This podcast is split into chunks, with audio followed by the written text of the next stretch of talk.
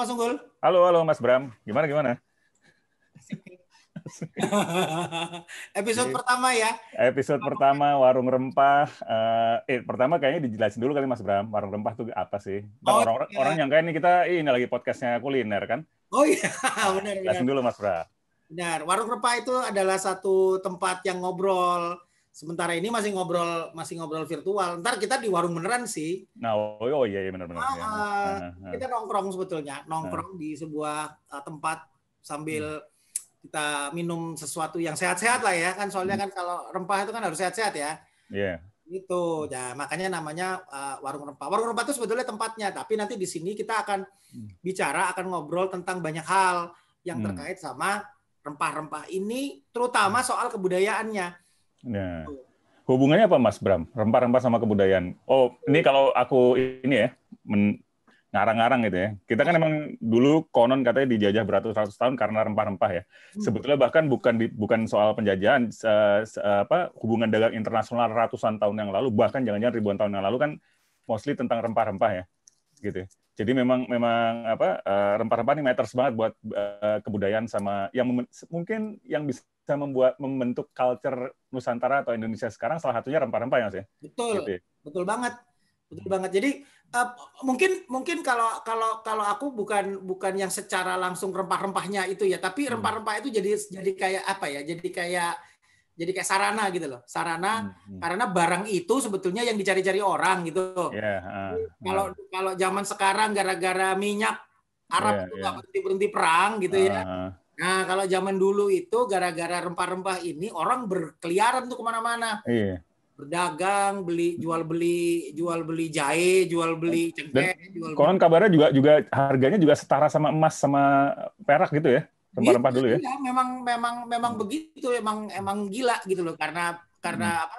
Ya zaman dulu belum ada balik lagi ya, belum ada gas. Iya, iya. minyak belum ada nikel belum ada apa apa yang jadi yang jadi apa yang jadi yang Hmm. jadi bahan perebutan gitu lah nah sekarang Hmm. dulu itu perebutannya ya di di persoalan kehidupan Iya, rempah ini iya. kan sebetulnya kan buat buat orang Eropa itu kan sebetulnya kan kehidupan tuh Iya, iya, betul. butuh apa butuh manasin badan kan karena mereka Ah.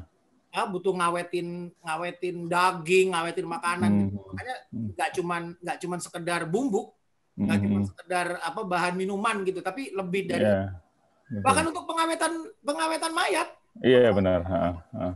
gitu pakai nah ini ini menarik banget karena eh, apa eh, Nusantara ini punya punya peran besar dan dan peran besar itu nggak main-main ya kalau tadi Mas Unggul Hmm. dijajahnya kita sekian ratus tahun ya Hmm. itu episode pendek tuh Iya, ah, benar. Mm, episode episode episode pendek yang cuman sekian ratus tahun gitu loh tapi ah. punya waktu yang jangka yang lebih panjang lagi nah Iya, iya. Ini ada satu buku yang Hmm. sangat menarik, judulnya Kisah Negeri-Negeri di Bawah Angin, Hmm. yang yang menceritakan perjalanan sejarah peradaban Nusantara dari abad mungkin sebelum Masehi ya Iya. sampai saat ini, gitu, Hmm. sampai saat saat ini. Nah, kita di warung kita hari ini kedatangan dua tamu nih, Ya, oke. nulis utamanya. Oh, itu buku oke. itu buku omnibus tuh. Ngomong-ngomong bukunya udah rilis belum itu ya, Mas ya? lagi disia lagi mau mau Oh, rilis oke, oke. Ah, yang mau disiapin. Ya. Nah, ini nanti kita sampai sampai setiap sebulan sekali nanti kita bahas bab per Oh, bab iya. nih. Wow, mantap, mantap. Ceritanya Oke, oke. ceritanya tuh gila, seru banget, ah, seru banget gitu. Ah. Ada Mbak Rate, Halo Mbak Rati. Udah lama nggak ketemu nih ya, Mbak. Ini mute, Mbak. masih di mute tuh kayaknya. eh. Iya. Halo, apa kabar Mas? Baik, baik, Mbak. Ya, gini-gini aja. Sehat dong. Sehat, alhamdulillah sehat. Paling ya cuman ini apa sih, eh, encok-encok dikit lah yang ngejar anak-anak gitu ya. Oh, Di rumah mulu ya. Di rumah melulu, Mas. Sudah jadi sasaran ini kan samsaknya anak-anak saya pasti. Ah, ah, Sama satu lagi nih, namanya Mas Januardi. Halo Mas, Mas Januar. Ya, Halo Mas Unggul. Halo, Mas, ini Mas Januardi kayaknya ini serius banget ya, udah latar belakangnya buku gitu kan, pakai batik. Ya, Sementara saya nggak ini Mas sorry ya. udah biasa, udah biasa. Itu SOP itu, Mas. SOP itu. SOP ya. Ya. Karena banyak hal yang tidak ini tidak kita inginkan tentunya kita harus rapi gitu ya. Benar benar benar. Aduh. Ya. Asik. Nah, kapan-kapan saya ikutin nih Mas, saya juga rapi deh insya Allah mudah-mudahan. Mudah-mudahan bisa. Nah, kita dengerin dulu nih, Mas. Kita Ya, ya. dari dari dua dua orang tamu kita nih sehari sehari apa hari ini. Em, pertama mungkin yang perlu dijelasin negeri-negeri di bawah angin itu apa sih? Aku mulai dulu dari ini. Oke. Eh, gimana sekarang ceritanya negeri-negeri di bawah angin itu sebetulnya negeri yang mana sih? Kok kayaknya punya punya apa namanya punya tadi yang katanya Mas Mas Unggul tuh punya punya Hmm. pengaruh yang gede banget bagi Hmm. peradaban. Hmm. Cuman peradaban kita ya, kayaknya peradaban dunia deh tuh Iya, kayaknya betul. Siapa nih yang mau cerita dulu nih? Ma Mbak Rati apa Mas Yan? Mbak Rati dulu lah. Oke. Ya, kisah negeri-negeri di bawah angin. Nah, ini eh, sebetulnya judul buku ini kita ambil dari sebuah eh, sebutan ya. Ini negeri di bawah angin itu adalah sebutan untuk negeri-negeri yang berada di wilayah Nusantara gitu. Ya, daratan Asia Tenggara ya. Nah, kenapa kok angin ini menjadi penting? Karena eh, pada masa lalu eh, ketika para pedagang itu eh, datang ke Nusantara eh, untuk aktivitas perdagangannya ya. Nah, Nusantara itu kan perlintasan, mempertemukan eh, apa namanya eh, timur dan barat gitu ya.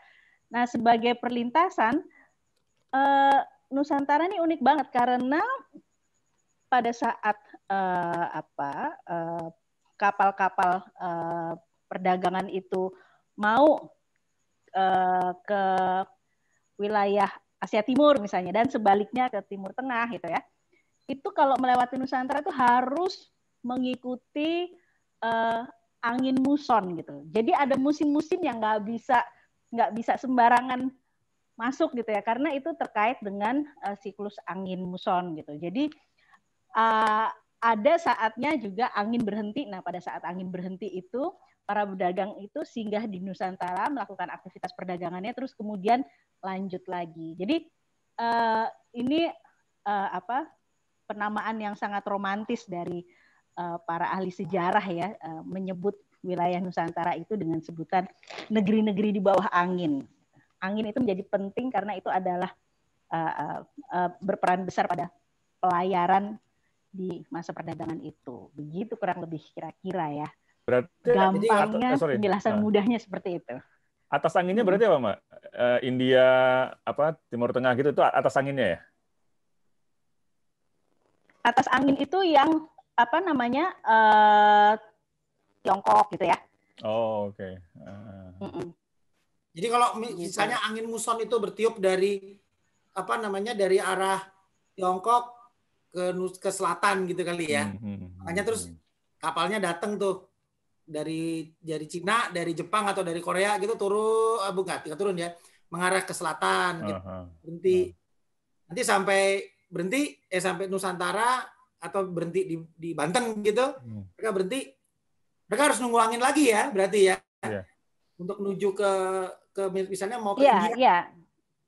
Hmm. Oh gitu. Atau nanti nunggu mereka nanti yang yang India datang karena anginnya dari sana, ini kedorong ke sana gitu. Jadi jadi kayak gitu ya. Itu pola, Kurang lebih pola- kayak gitu. Jadi itu kan ya, angin muson itu kan bertiupnya periodik tuh. Jadi ada eh, apa eh, tiupan angin muson yang arahnya berlawanan gitu. Jadi kalau Hmm. misalnya periode angin barat daya gitu ya misalnya ya, Hmm. eh, selama tiga bulan tuh angin berhembus dari India ke Nusantara naik ke arah Tiongkok gitu. Nah itu nanti akan eh, apa melajukan kapal-kapal dari India ke Nusantara. Nah begitu juga sebaliknya gitu. Jadi memanfaatkan eh, angin yang ada. Itu nggak mungkin muter balik tuh, Mbak ya? Itu gitu. Kapalnya nggak mungkin muter balik tuh ya? Eh, susah. Susah. Ada yang ketinggalan gitu tuh, muter baliknya susah ya? Muter balik harus nunggu berapa bulan? Soalnya bulanan kan, Mbak ya? Berarti kalau nggak salah tuh berapa bulan, Mbak? Tiga bulan tadi ya disebutin nggak? Tiga bulan gitu ya. Jadi eh, Hmm. ya periode angin kurang lebih tiga bulanan gitu ya. Gitu. Tiga bulan, Nah, makanya tiga bulan itu kan diopnya. Heeh. Ini sampai sampai ke Indonesia sampai ke Nusantara berarti di nunggu angin berikutnya tunggu dulu kan berapa Ya. bulan lagi gitu kan? Ya, jadi di antara periode itu selalu ada masa angin mati yang Ah. angin nggak bertiup tuh kurang lebih kayak gitu. Nah, berbulan-bulan tuh akhirnya eh, kalau di Nusantara para pedagang itu ya harus nongkrong dulu di Nusantara. Nah, di situlah terjadi interaksi, terus Hmm. apa namanya eh, ya pertukaran terjadi. Nah, baru masanya ketika anginnya udah udah sesuai dengan yang dibutuhkan, nah, baru jalan Berarti lagi. Kalau Gitu, misalnya Kang. dari dari India ke Nusantara pada waktu itu mungkin nggak tahu nih ya, asal ngomong aja tiga minggu lah, let's say gitu ya. Berarti tiga minggu sampai sini, Tiga minggu cepet amat. Iya, bayanganku mas. dari dari India ke Nusantara berapa sih berapa lama waktu itu? Ada sebulan naik perahu itu? Tiga bulan, empat bulan kali ya? Masa? Tiga. kalau gitu ini dong apa aman dong berarti? Iya. Kan harus nelusur itu Nah. kan? jelas kan berhenti berhenti berhenti. Ah. Ah, Iya. kan harus nelusur pantai kan? Belum berani nerobos nerobos Oh laut iya iya. iya. kan kapal kan bukan tanker nih. Kalau tanker gede Berarti yang yang bikin nunggunya dia ah- ma- akhirnya apa? eh, mereka nunggu berapa bulan di Nusantara tuh karena angin matinya ya? Karena karena angin mati Angin jadi. mati biasanya, iya. Oke. Hmm. Nah, bayang gitu gak? Eh, Uga ada tadi ya? Belum dikenalin tadi. Ada Uga lah, operator. Berarti Mas Mas Yan tuh kalau misalnya mereka lagi lagi nongkrong tuh tiga bulan gitu ya bisa enam bisa empat bulanan di di misalnya di Jambi gitu, atau di mana gitu ya di pelabuhan-pelabuhan itu itu itu ya berarti ya apa eh, interaksinya yang yang terjadi itu ya Ya, biasanya kan kalau eh, or- mereka ini ya, mereka transit kira-kira ya, Hmm. berapa lama gitu. Itu kan ada banyak hal yang terjadi. Pertama ada sharing pengetahuan. Hmm. Pasti ada yang dibagikan di situ. Eh, eh, misalnya kalau orang Arab itu akan sharing misalnya tentang eh, dunia Arab, pengalaman mereka di Arab, seperti apa makanannya, culture-nya, bahkan juga kepercayaannya, ada apa namanya kedekatan-kedekatan yang bisa mereka lakukan itu juga mereka lakukan. Karena bagian dari transit itu, kan uh, tidak ada gunanya kalau sekedar uh, hanya dipakai transit. Maka dia harus diisi dengan berbagai aktivitas yang mendatangkan uh, keuntungan lah. Hmm. kira-kira begitu sih ininya kalau Keuntungan kalau itu kita lihat itu ya. keuntungan keuntungan apa ya Mas ya? Artinya keuntungan finansial atau secara ekonomi atau atau politik juga kah atau apa lagi gitu? Berarti kita kayak misalnya kita terima terima agama gitu juga dari hasil itu dong ya? Iya, jadi keuntungan itu kan bisa dua ya. Satu bisa yang nuansanya itu fisik. Fisik itu berarti keuntungan finansial salah satunya ya. Ada apa namanya keuntungan-keuntungan uang lah kira-kira gitu ya yang bisa didapat gitu.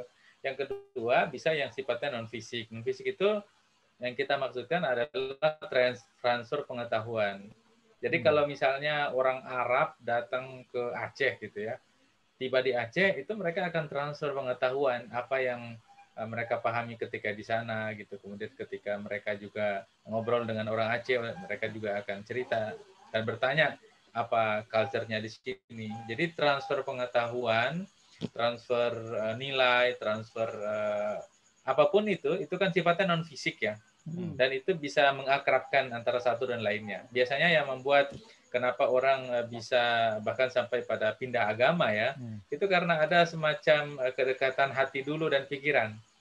Jadi hatinya udah enak ketika waduh kita udah berteman ini bersahabat, udah ada partnership Hmm. hatinya gitu. Kemudian dilanjutkan juga dengan pikiran. Pikiran kita enak ngobrolnya gitu ya walaupun kita berbeda, maka eh, transfer-transfer tadi, transfer uang, transfer keyakinan bahkan atau bahkan juga terkait sama perkawinan itu sangat mungkin terjadi Hmm. itu tadi karena faktor uh, pikiran sama hati jadi dua-duanya itu tapi kalau uh, pikiran dan hati ini tidak uh, sinkron maka yang terjadi adalah uh, pemberontakan resistensi Hmm. seperti yang kita lihat misalnya di masa VOC ketika uh, mereka datang ke sini itu kan Hmm. uh, beberapa kali bukan beberapa kali bahkan uh, tidak tidak bisa kita hitung juga tuh banyak sekali Hmm. resistensi dari masyarakat kita ke mereka gitu ya. Hmm. Ber- berarti pintu masuknya itu kalau nggak salah kalau negeri bawah angin itu eh, eh, Aceh ya, Mas ya, Mbak ya? Ada data lain ya Mbak Rati ya selain Aceh ya? Ya, menurut salah satu narasumber ahli yang apa uh, banyak memberikan referensi ke kami, Prof.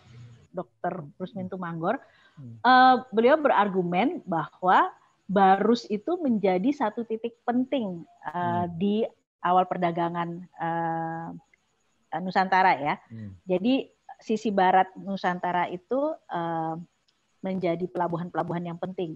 Nah, uh, yang menarik kalau kalau dari penjelasannya Prof. Rusmin ini, beliau adalah seorang antropolog, antropolog uh, medikal ya. Jadi beliau itu meneliti bahwa dukun eh, dukun-dukun di kota Barus, Barus itu adalah uh, satu daerah di dekat Sibolga ya, yang tempat asalnya tanaman kapur. Ayo pada tahu nggak kapur? Kapur Barus. Iya. Jadi yang di kamar mandi. Kapur itu rempah. Uh. Yang yang iya. buat baju tuh ya. Yeah, nah, yeah. itu sebetulnya tanaman kapur dari uh. Kota Barus. Nah, uh, beliau tuh meneliti uh, apa mantra dan jampi dari dukun-dukun setempat gitu. Hmm. Ternyata ditemukan bahasa-bahasa yang um, menunjukkan bahwa itu adalah bahasa uh, Tiongkok abad pertama. Hmm. Kemudian beliau juga menemukan bahasa Ibrani, gitu. hmm. gitu. Jadi uh, apa uh, argumentasi beliau adalah jangan-jangan Barus itu adalah gerbangnya agama-agama ke Nusantara, hmm. gitu. Jadi sisi hmm. Barat itu uh, banyak terjadi interaksi di awal, di mana hmm. uh, selain perdagangan yang dibawa juga adalah agama, hmm. gitu. Hmm. Barus itu sebelah mana ya? Barus tuh Sumatera uh, Utara. Sumatera Utara berarti ya kan. Sebetulnya bukan Sumatera bukan Utara. bukan titik Aceh yang sekarang ya kalau sebetulnya kalau nggak salah ya Mbak ya. Bukan kan ya? Bukan, bukan. Beda. Sumatera Utara kan. Itu dekat Sibolga. Iya. Dekat Sibolga berarti. Uh, dekat Sibolga. Ya. Hmm. Uh, apa ya? Aku pernah baca juga kalau nggak salah itu ada uh, aduh aku lupa namanya ada kota Tua Labo atau apa segala macam itu di daerah baru saya kalau salah Lobutua Lobutua ya Lobutua itu yeah. kalau salah aku pernah baca itu dia punya mm -mm. ada apa namanya uh, tanda kutip civilization-nya sudah sudah sangat uh, apa established sampai -mm. sampai abad dua sampai tahun 1200 kalau nggak salah ya. Lalu habis itu seolah-olah kayak mandek kayak kayak habis semua gitu. Dan dan uh, kalau dari temuan apa ya sastra atau ar arkeologi aku lupa itu katanya arkeologi. mereka dibumi hanguskan oleh uh, gergasi kalau nggak salah gitu ya. Gitu saya mendengar ceritanya itu sementara ada temuan baru bahwa ternyata yang menghancurkan mereka itu uh, ya gergasi mereka menganggap waktu itu adalah apa bajak laut gitu gitu ya ternyata yang menghancurkan uh, kebudayaan itu tsunami gitu kan. Kalau nggak salah gitu. Benar nggak sih mbak?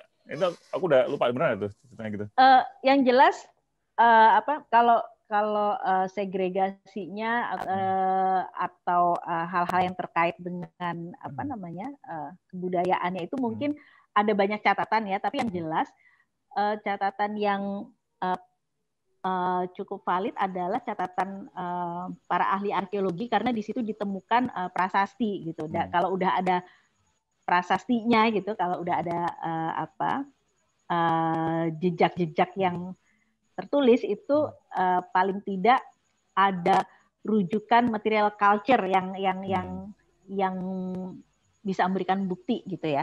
Uh, yang jelas itu ada prasasti dari abad 9 saya kalau nggak salah ya. Uh, apa namanya? Uh, dan di situ juga ditemukan prasasti Tamil yang iya. isinya yeah. adalah uh, serikat dari para pedagang yang asalnya dari Tamil gitu. Tapi memang uh, ini ada ada persoalan metodologis ya kalau para ahli arkeologi tuntutannya adalah harus menemukan material culture-nya bukti-bukti uh, yeah. seperti ya itu prasasti atau uh, temuan-temuan yang fisik gitu. Hmm. Sedangkan kalau uh, apa sampai batas tertentu uh, para arkeolog ini memang mengaku ya uh, waktu itu uh, narasumber ahli kami itu uh, Dr. Sony Wibisono yang meneliti di sana dia bilang ya memang ada uh, kelihatannya um, argumentasi bahwa itu pelabuhan tertua itu juga sulit dibuktikan karena pernah Hmm. terjadi bencana. Jadi andai kata itu ada bekas-bekas eh, komoditasnya gitu ya. Hmm. Eh, dan itu kan bisa jadi ada di bawah laut gitu ya, Mhm. di di, di laut gitu. Kalau itu memang eh, pelabuhan tua gitu. Tapi gimana caranya ketika itu sudah terkena Hmm. eh, eh, bencana tsunami itu kan sulit Iya. mendeteksinya lagi. Nah, itu menjadi menjadi kesulitan untuk untuk ngerunut lagi. Nah, oleh karena itu keterbatasan itu kemudian dijembatani oleh para antropolog yang eh, seperti Prof. Rusmin tadi, Hmm. yang dilihat adalah linguistiknya, bahasa dari bahasa yang Ya, ya. tersimpan dalam mantra-mantra Mantra, dukun-dukun mantra, ya. Batak itu, Hmm. mantra dan jampi. Jadi Hmm. eh, apa namanya? eh, kalau kalau dari temuannya beliau di Barus itu ada sekitar 300-an jenis penyakit yang tercatat di Pusaha Laklak itu dan obatnya ya ada di hutan itu, Hmm. rempah-rempah lokal gitu, pengetahuan lokal gitu.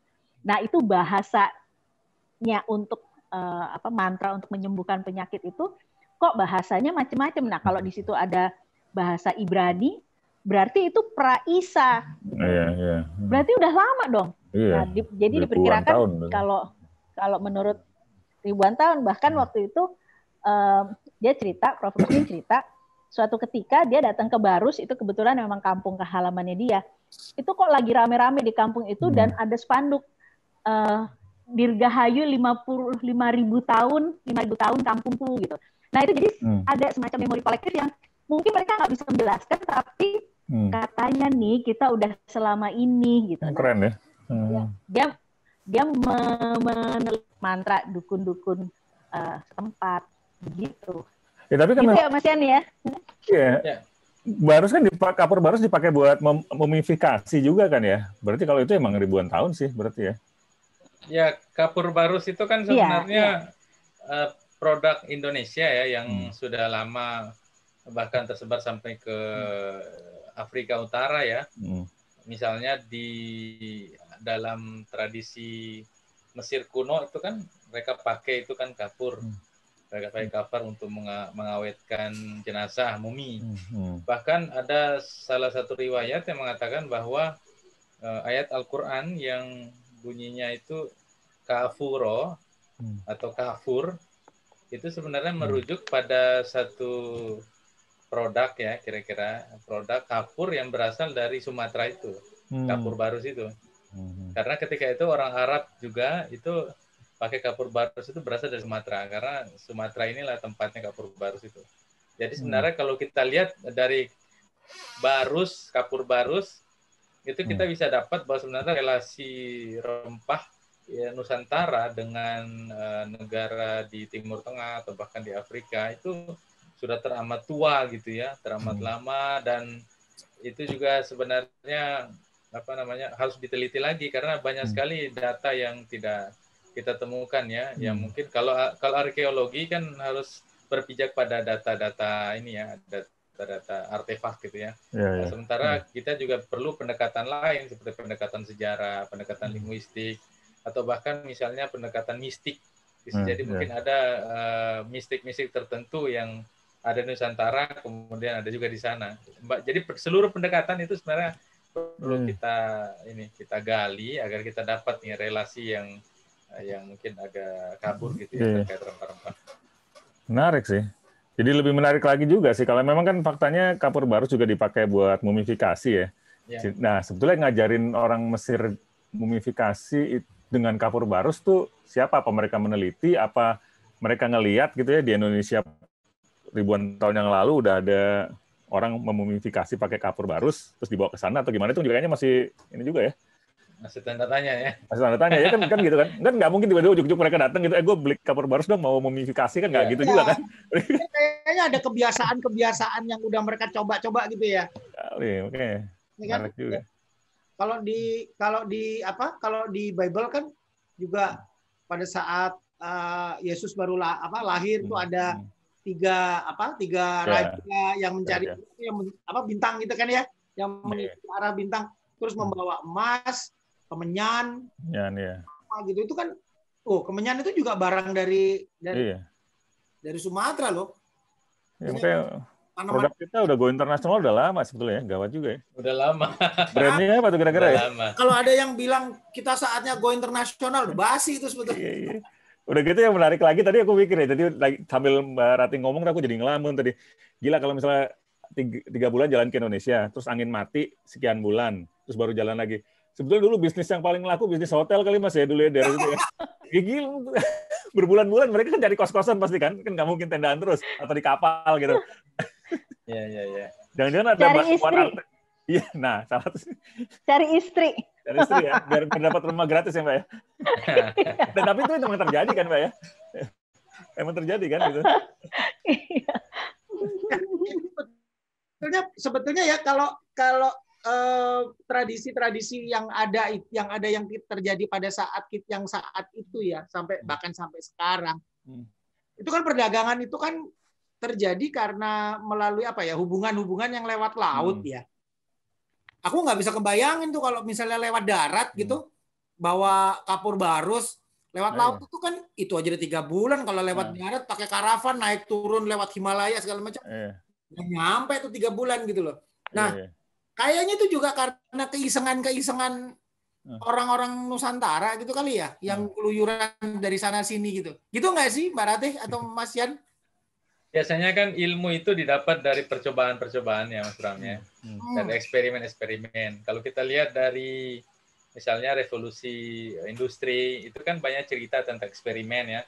Hmm. Begitu juga sebenarnya kita bisa tarik ke sini eh, knowledge masyarakat itu itu biasanya mereka dapat dari eksperimen percobaan. Coba gagal, coba gagal, coba gagal.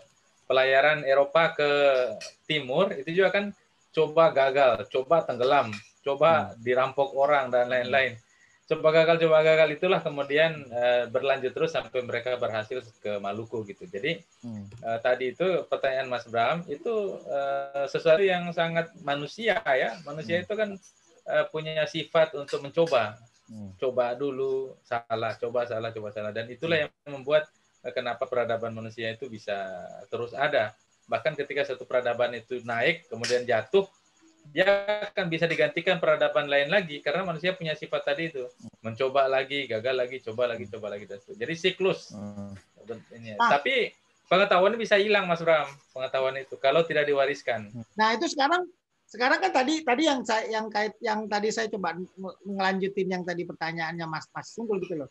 Hmm. Itu kan dari dari percobaan perjalanan dan lain-lain sebagainya itu. Sekarang pertanyaan saya yang yang yang yang anu aja lah pertanyaan kali pertanyaannya kebanyakan Hmm. eh, masyarakat juga gitu loh. Itu barang bisa sampai ke sana, Hmm. kemenyan kek atau kapur barus kek ya, sampai Hmm. dipakai sama Firaun itu Hmm. untuk dijadiin muminya mereka. Itu kita yang mengintroduce Nah, ya itu. atau mereka tuh taunya dari mana gitu kan itu kan iya tadi pertanyaan. ngomongannya Mas Mas Mas Unggul kan? Gitu. Taunya dari mana gitu loh mereka. Itu kan berarti ada yang ada yang kenalin dari Hmm. percobaan-percobaan Hmm. yang tadi Hmm. Mas Yan sampaikan. Hmm. Nah, eh, tentunya susah ya kita Hmm. kita kita kita kita nebak-nebak gitu ya. Iya. Kita bisa kita duluan yang ke sono Heeh. kayak kita bawa laptop presentasi gitu Iya. eh saya punya produk nih bagus nih gitu apa mereka yang datang ke sini untuk cari eh gue denger di sini ada bahan pengawet nih kan kan gampangnya kan gitu Iya. heeh. Itu Kalau makanya. saya pikir, kalau saya pikir itu gini mas, itu juga eh, se- eh, apa pemikiran itu juga eh, pernah sih terlontar gitu dan waktu itu eh, saya sempat nanya juga ke apa salah satu pakar gitu ya, Hmm. arkeolog gitu ya.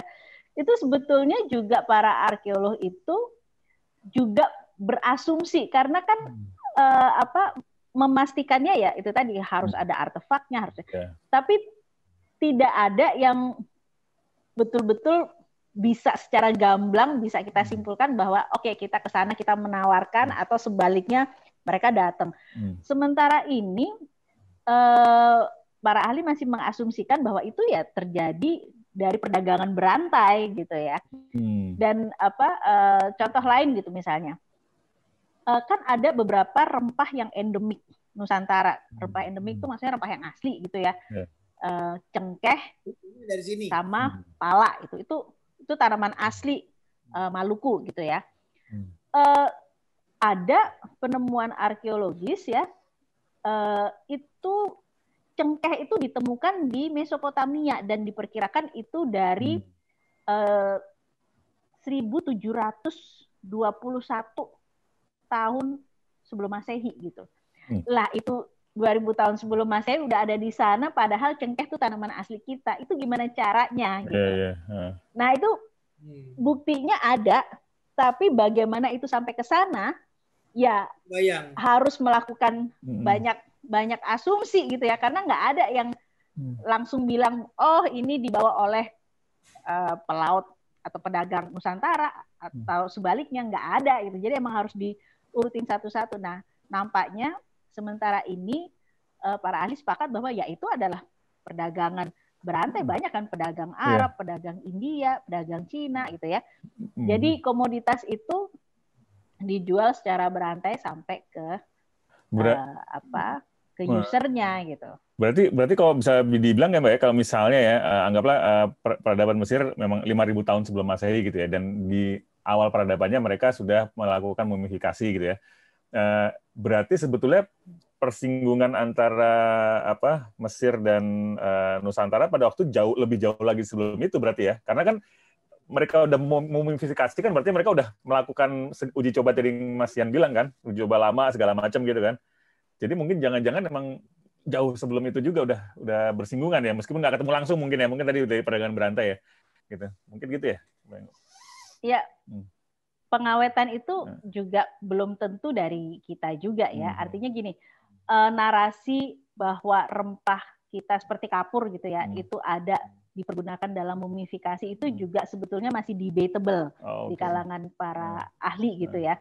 Ada yang yang yakin hmm. Uh, seperti itu, tapi ada juga yang punya argumen lain gitu. Jadi hmm.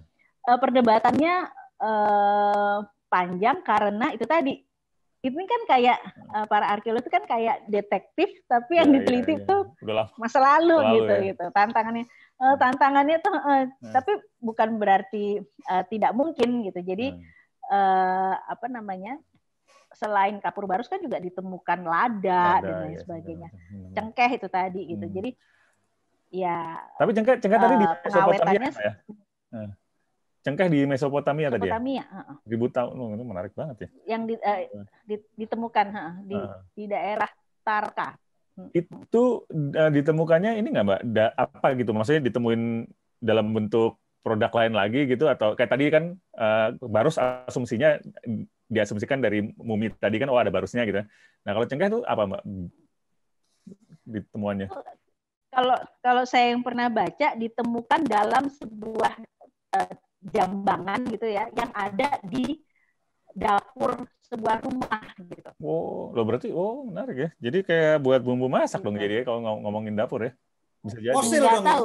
Uh, nggak tahu iya ya sisa cengkeh uh, tapi pokoknya eh. ditemukan loh ini apa nih oh ini kayaknya kok cengkeh gitu eh. ada di jambangan gitu uh, apa namanya uh, tentunya ini ya apa namanya uh, para arkeolog kemudian uh, melakukan penelitian lebih lanjut ya tapi saya pernah baca jurnalnya hmm. bahwa yang ditemukan itu cengkeh gitu. Ya, kalau balik ke buku lagi nih Mbak Mas Yan Mbak Ratih uh, buku Negeri Bawah Angin. Nanti buku ini kira-kira akan mengupas seberapa dalam tentang negeri bawah angin ya Mbak ya? Sampai se apa yang dimaksud apa negara-negara yang dimaksud negeri bawah anginnya di juga diulas atau sampai seberapa nih Mbak kira-kira, Mas? Buku ini uh, membahas sejarah kita dari dulu sampai sekarang dan bisa menjadi proyeksi untuk masa depan. Hmm. Jadi buku ini kita uh, berasumsi bahwa bukan berasumsi ya, kita mengambil satu uh, kekuatan sejarah kita bahwa kita punya sejarah yang panjang berkaitan dengan jalur rempah, perdagangan rempah, transfer knowledge ya, knowledge sharing antar peradaban di masa lalu, hmm. yang itu masih berjalan sampai sekarang dan ini menjadi satu apa namanya pijakan yang sangat bagus untuk kemitraan dengan bangsa-bangsa lain hari ini dan akan datang. Maka sekarang ini ketika kita menggalakkan yang namanya uh, apa nama jalur rempah termasuk juga membantu Kementerian Pendidikan dan Kebudayaan untuk uh, berdiskusi memberikan masukan-masukan terkait pengusulan jalur rempah ke UNESCO itu juga bagian dari tadi itu upaya untuk menggali sejarah kita yang panjang itu dan dan sejarah itu kemudian kita manfaatkan untuk kemitraan dengan negara-negara yang berkaitan dengan jalur rempah tadi itu. Nah, kan sekarang kan uh, diplomasi ini kan perlu banyak ya. jalan kan untuk bisa bermitra.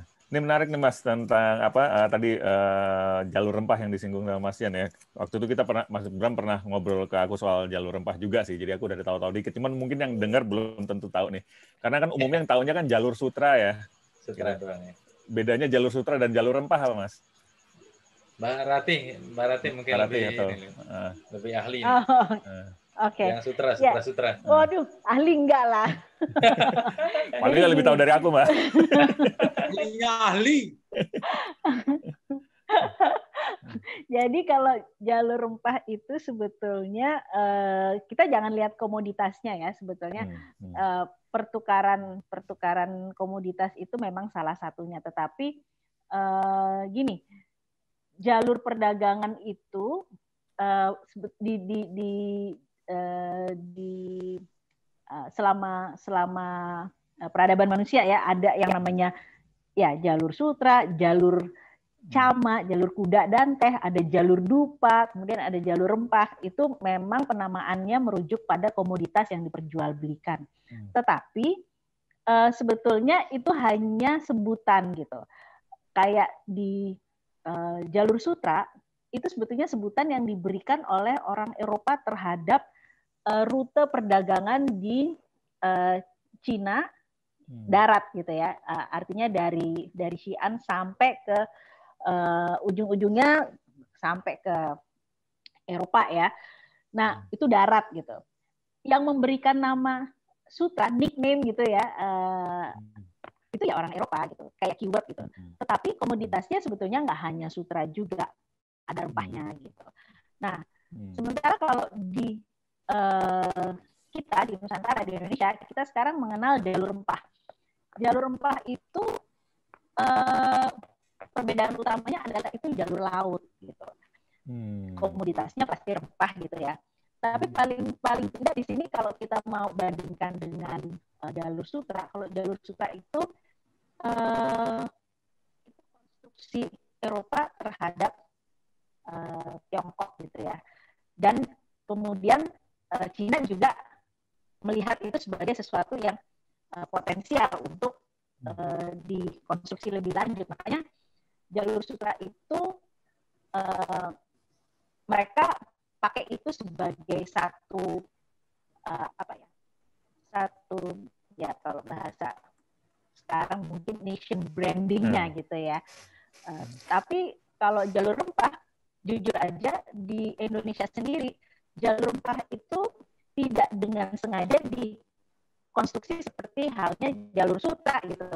Hmm. Meskipun banyak dibicarakan oleh para peneliti gitu ya, tapi nggak secara sadar di, dinarasikan dan dibingkai sebagaimana itu jalur sutra gitu. Hmm. Padahal uh, kalau dibandingkan sebetulnya sama itu jalur perdagangan juga. Tetapi kalau saya melihatnya kita jangan lihat itu sebagai jalur perdagangan ya.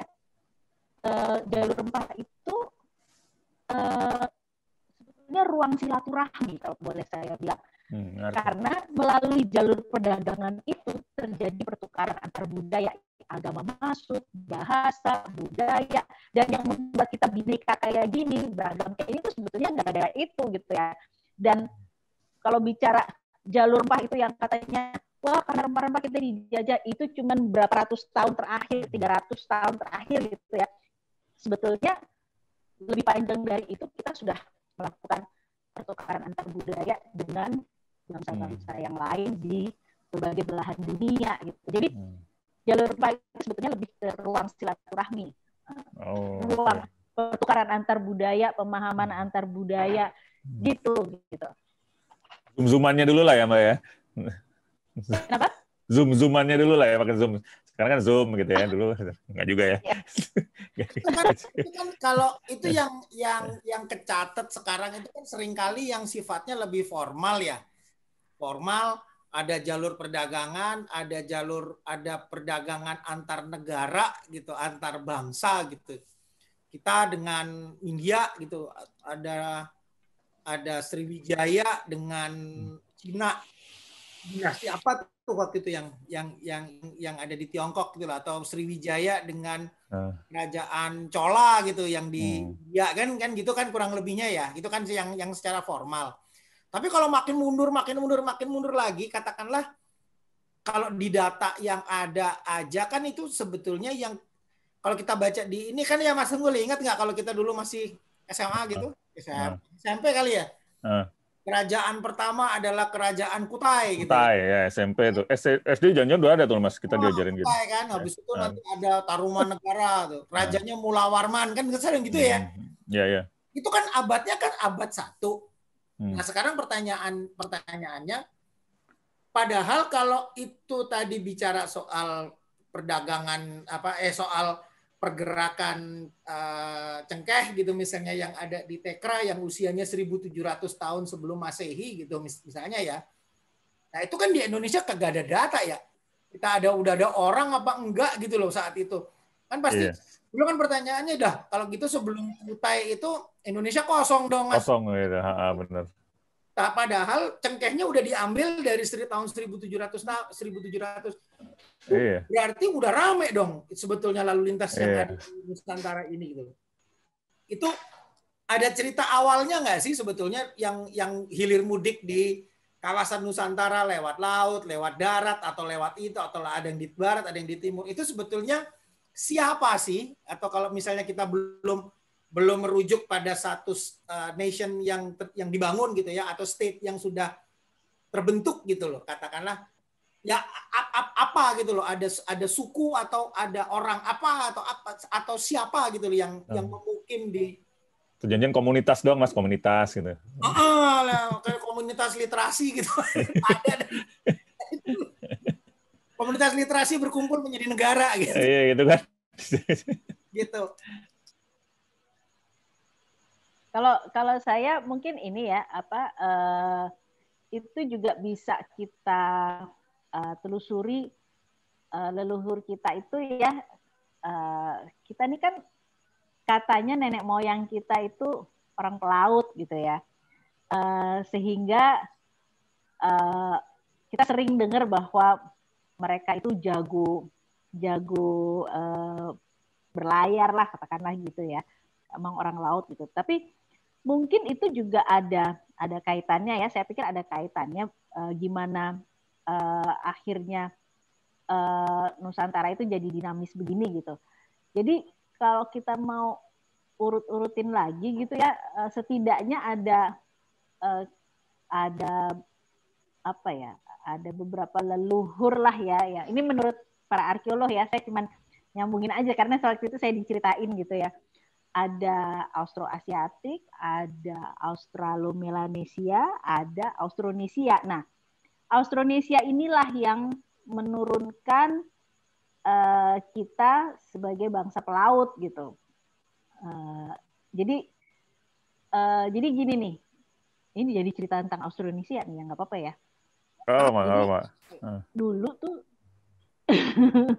jadi dulu tuh ya katanya uh, Nusantara ini bukannya kosong nggak ada apa-apa, sudah ada penghuninya gitu ya. Uh, itu kita bicara tentang human migration ya eh, perpindahan manusia. Ada beberapa gelombang gitu tapi yang uh, sekarang ini banyak uh, di apa ya diangkat adalah uh, migrasi manusia yang di yang terjadi di sekitar 8.000 tahun sebelum Masehi lah. Itu ya inilah penutur Austronesia itu. Jadi uh, bermula dari kan kita dulu juga waktu waktu SD SMP kan kita juga sering ya dengar ya masih ingat nggak nenek moyang kita dari daratan uh, tinggi yeah. Yunan dari uh. Hindia belakang ingat nggak? Uh, uh. Ya sebetulnya uh, itu yang yang yang yang uh, uh, yang dibicarakan oleh uh, para sejarawan sekarang gitu ya uh, itu di era Neolitik itu di zaman di mana uh, manusia udah mulai bercocok tanam udah hidup menetap gitu ya sampai satu masa uh, mungkin masalah populasi dan lain sebagainya, ada sekelompok uh, uh, manusia yang pindah memutuskan pindah dari situ dari dari Asia Tenggara daratan itu pindah ke Taiwan gitu. Hmm. Ini ada satu teori yang mengatakan ya pindahnya ke Taiwan itu kemudian uh, muncul budaya baru gitu ya, budaya baru yang dilihatnya tuh justru kemunculan bahasa-bahasa yang unik gitu. Ada hmm. sekitar 8 atau 9 gitu ya. Nah, itu sampai pada satu masa ya kembali lagi kalau udah menetap bercocok tanam dan lain sebagainya apalagi itu di pulau gitu ya di Formosa itu pasti juga timbul masalah-masalah uh, masalah-masalah kependudukan juga gitu ya mungkin ada ada masalah populasi wabah dan lain sebagainya akhirnya pindah lagi pindah lagi. Nah, masyarakat ini, komunitas ini mulai belajar melaut gitu, belajar nyebrang selat gitu ya. Uh, arkeolog pernah bilang ini jangan-jangan pakai rakit bambu dulu tuh udah hmm. udah udah bisa gitu nyebrang selat gitu. Pindahlah ke Filipina, sampai hmm. Filipina hmm. nyebar lagi. Uh, budayanya juga yang dibawa itu terutama adalah bahasa. Jadi hmm. Austronesia itu sebetulnya yang dilihat adalah yang dirunut adalah uh, tuturannya. Jadi ini uh, klasifikasi linguistik sebetulnya, bukan hmm. ras. Rasnya bukan bukan suku, bukan ras, tapi ini uh, kelompok uh, rumpun bahasa ya. Nah, hmm. jadi di Filipina itu apa namanya? Mereka menyebar apa segala macam, tapi bahasanya kurang lebih masih seperti bahasa uh, leluhurnya gitu.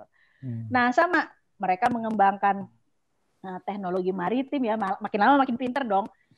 Juga kemampuan bertaninya juga uh, baik karena mereka mewarisi pengetahuan bertani itu dari leluhurnya lagi yang di Cina daratan itu gitu, Austroasiatik itu hmm. sebutannya. Nah, dari Filipina pindah lagi ke Sulawesi, menyebar. Nah, dari Sulawesi mulai itu ada yang ke timur, ke hmm. ke uh, sampai ke Maluku bahkan sampai ke Pasifik Ya, nah, itu bercampur dengan uh, apa uh, saudara-saudara kita yang Australomelanesid yang apa uh, uh, uh, fisiknya berbeda gitu ya, hmm. berkulit hitam, rambut keriting gitu ya.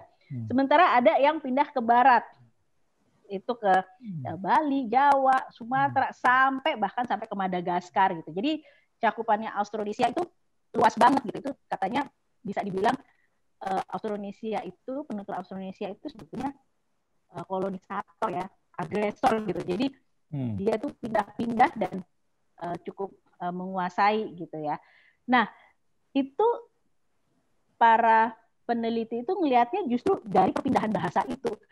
Jadi kayak gini kita bilang rumah gitu ya rumah rumah. Orang Jawa bilangnya omah Su hmm. orang Sunda bilangnya uma gitu ya. Hmm. Itu kan ada kemiripan, sama dengan anjing gitu misalnya.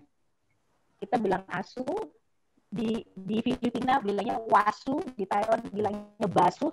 Itu ada satu kelompok bahasa yang uh, mirip gitu. Nah, itu bahasa Indonesia yang itu sekarang terkenal dengan bahasa Melayu. Makanya bahasa Melayu kalau di Asia Tenggara jadi lingua franca, bahasa perdagangan, yeah. karena bisa ngomong satu sama lain gitu. Hmm, hmm, nah, itu itu juga akhirnya jadi punya ciri ciri kebudayaan sendiri gitu ya hmm. karena mereka itu mereka itu mahir hmm. apa uh, menyeberang lautan tapi mereka juga punya kemampuan bertani yang baik gitu ya uh, yang hmm. diwarisi dari uh, leluhurnya Afro-Asiatik di barat itu bertani sementara di timur itu karena nggak nggak cocok untuk pertanian jadinya banyak berladang makan sagu dan lain sebagainya kemampuan beradaptasi mereka luar biasa gitu ya. Tapi hmm. kemampu dua kemampuan itu melaut dan menaklukkan laut dan teknologi maritimnya itu melihat bintang lah arah dan perlu kompas gitu ya. Bertaninya juga jago. Nah, hanya di Nusantara, hanya di Indonesia yang terminologi homeland, motherland, fatherland itu kita punyanya tanah air karena tanah hmm. air. air. Yeah, nah, yeah. nah itu mungkin latar belakang itu yang menjadikan uh, orang Nusantara itu akhirnya bisa apa mudah bergaul gitu ya dengan uh, apa ya karakternya orang orang pesisir gitu kali ya orang laut gitu ya hmm. terbuka bebas gitu terbuka dengan perbedaan kan juga gitu ya orang Indonesia kan uh, dikasih uh, apa budaya apa diserap budaya apa diserap agama diserap gampang gitu hmm. Hmm. Nah mungkin itu juga memudahkan uh, perdagangan akhirnya gitu. Hmm. Dan Hmm. karena mereka juga jago ngelihat uh, bintang gitu ya, uh, pelaut ulung gitu ya. Bukannya nggak mungkin, justru mereka itulah yang membantu pedagang-pedagang asing uh, me, uh, apa ya uh, berdagang gitu ya. Iya, iya. Mungkin, Mungkin, begitu. mungkin. Menarik sih, Mbak. Itu sih. Mm-mm. Menarik Jadi, sih. Eh, Keren, tapi eh, keren banget. Cuman tapi kayaknya kalau dibahas semua sekarang kelar mas. Kita nggak ada episode berikutnya. Jadi Iya. mungkin kita ah, jangan jangan jangan semuanya dulu nih mbak. Jangan semuanya dulu. Ini ini sebelum closing ya sebelum closing mungkin ada yang ada yang mau nanya-nanya lagi kali ya karena udah sejaman lebih mungkin ya. Mungkin abah nih ada ada abah nih mas. Abah abah abah penonton penonton baru datang nih satu telat ya. Ada yang mau tanya nggak abah? Jauh nih dari Ciamis. Ya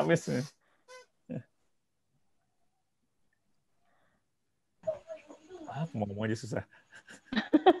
Cari ide dulu dia.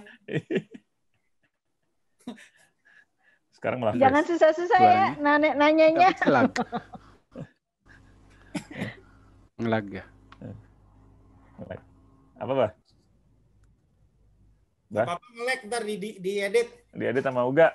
Mau Uga aja. Yang saya nanyain, yang saya mau tanyain tuh gini.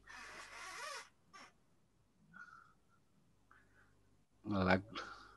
Eh, yang mau saya tanyakan ini gini loh, ketika mm, para arkeolog men- mendapatkan sebuah kebenaran gitu, apakah memang nantinya murni kebenaran itu yang dipublishnya? Gitu?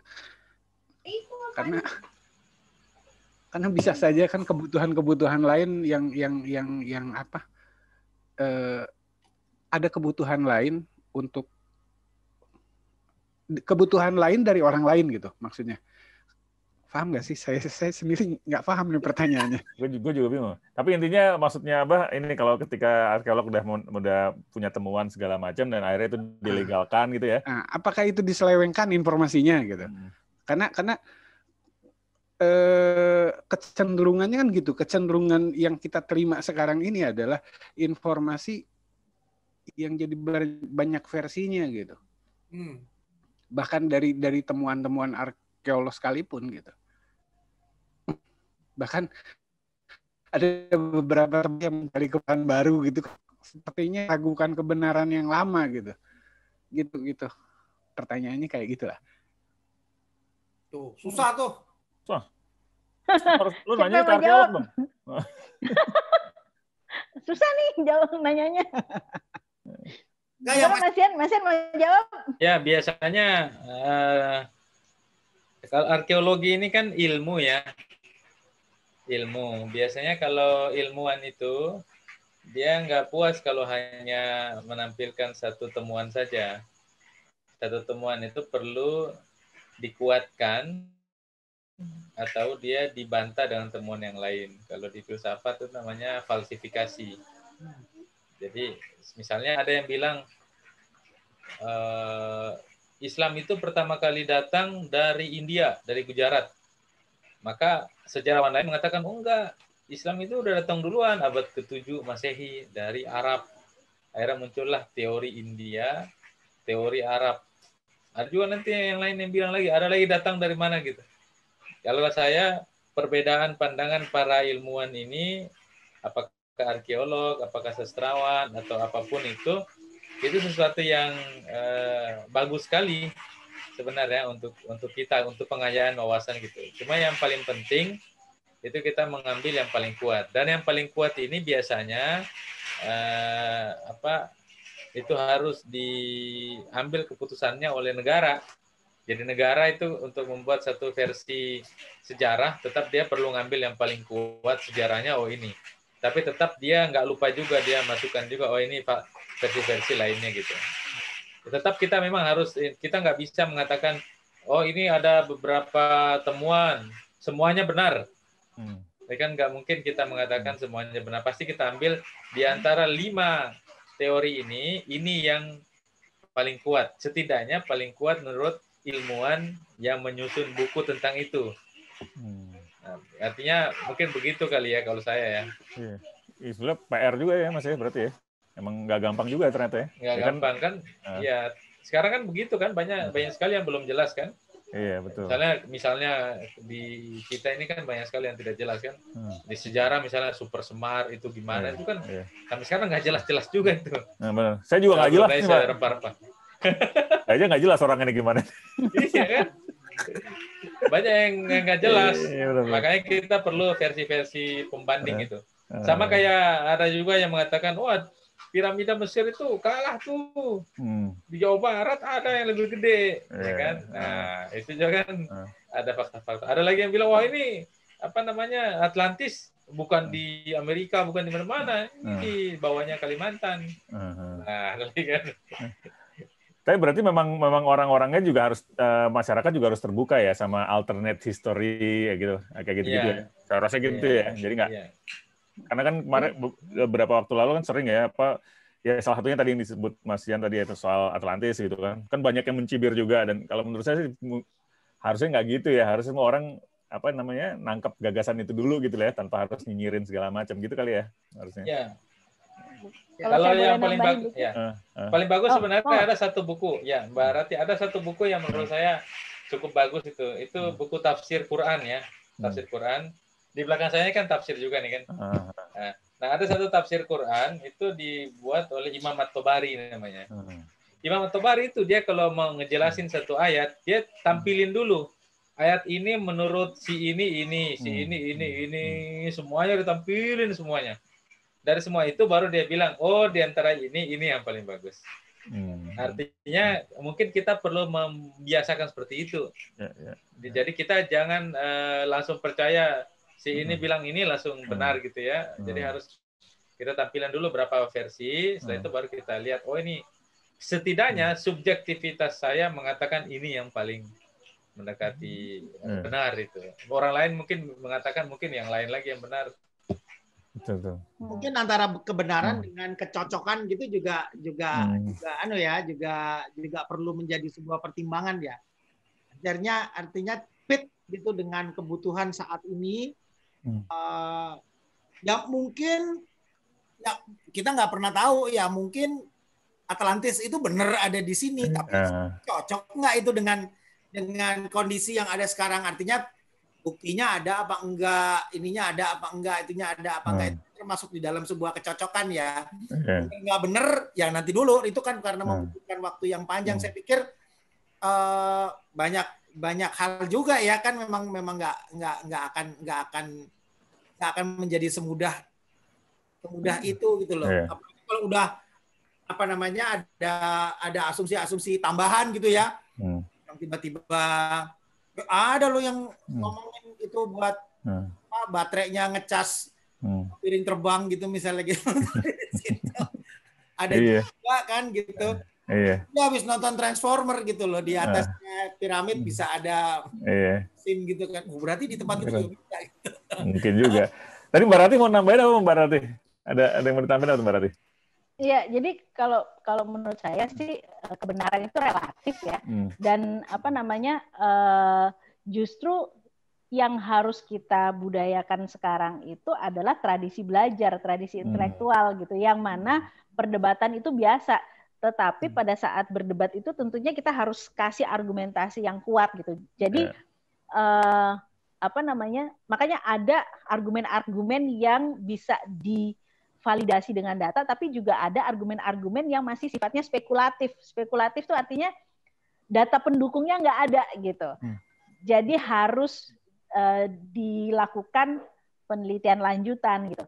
Jadi eh, kembali lagi kalau kebenaran itu eh, ya sifatnya relatif ya ilmu Iya. tuh pasti eh, suatu saat nanti begitu ada yang baru lagi teori itu runtuh gitu. Iya, iya. Tapi itu sesuatu yang biasa.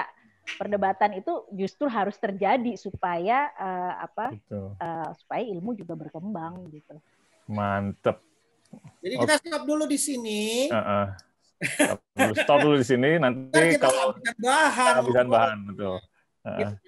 Kita nanti sambung bulan depan yang namanya tentang negeri-negeri di bawah angin. Karena kalau ngomongin negeri-negeri di bawah angin dari mulai tadi Hmm. apa dari mulai cerita tentang Austronesia tadi, Austronesia, Aso, Astro, Aus, apa Asiatik dan Hmm. apa kaum Melanesia itu tadi, masih masih ada terusannya kan itu ya, Mbak Mas. Ada tuh. Ya. Apalagi tuh tentang Tarumanegara, Sriwijaya, Majapahit, Hmm. sampai Mata apa, Mataram kuno.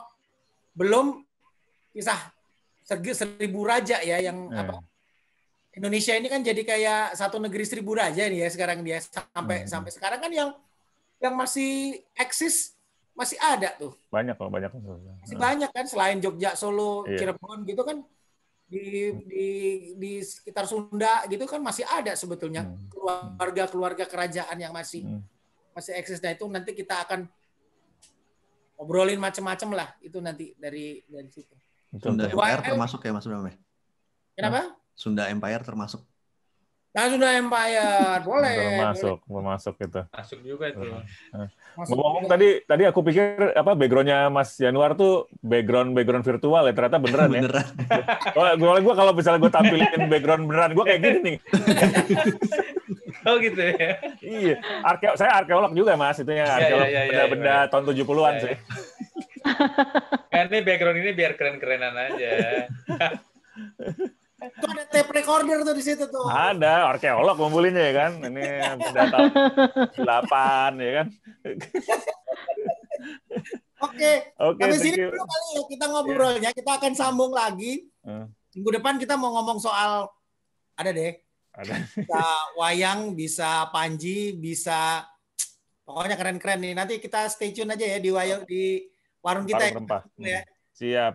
Heeh, pokoknya ntar begitu PSBB kita janjian, kita janji akan nongkrong di warung beneran. Oke, mantap. Siap. Tuh. Oke, thank you semuanya Mbak Rati, Mas Indor. Ntar kita ketemu lagi kan, masih ngobrol lagi nanti ya. Oke. Berikutnya ya. Oke, you, semua Abah ya. juga. Eh, Mas Thank you. Thank.